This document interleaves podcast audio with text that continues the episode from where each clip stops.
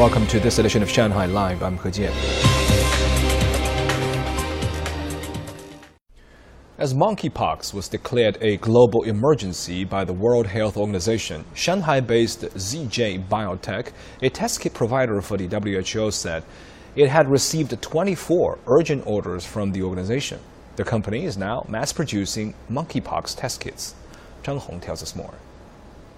The PCR test kit developed by Shanghai ZJ Biotech can detect specific sequences of monkeypox viral DNA through fluorescence. The company said this method is highly accurate. A PCR test is so far the best way to detect a pathogen of many contagious diseases. Test accuracy is generally above 95%, and it can reach over 99% for some diseases. The company said the test kits have been shipped to 41 countries and regions since May, including 24 orders from the WHO for 21 countries in Africa, Europe, Oceania, and Southeast Asia. We have improved our PCR test kit production equipment due to the coronavirus pandemic.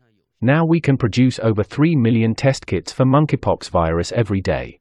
According to the WHO, monkeypox has been detected in more than 70 countries. WHO officials are urging people to take the current outbreak seriously. No infection has been reported on the Chinese mainland so far. Zhang Hong, Shanghai Live. Three astronauts entered the space lab Wentian this morning after it had docked with the country's space station. Zhang Hong brings us the details. Wentian docked with the core module of the space station at 3:13 a.m. today, completing a process that took 13 hours. This is the first time we practiced in orbit docking between large modules, and also the first semi-autonomous fast docking. In general, the whole process was completed accurately and successfully. At 10.03, astronaut Chen Dong opened the hatch door of Wentian and stepped inside.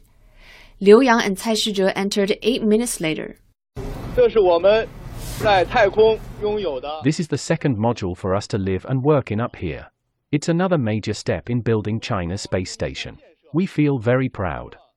The crew will conduct work including attitude control of the space station. Tianhe, the space station's core module, was launched into orbit in April 2021. Assembly of the space station is expected to be completed this year when the Mengtian Lab module is launched. Upon completion, the space station will be T-shaped, with Tianhe in the center and the Wentian and Mengtian modules attached to either side. Zhang Hong, Shanghai Live.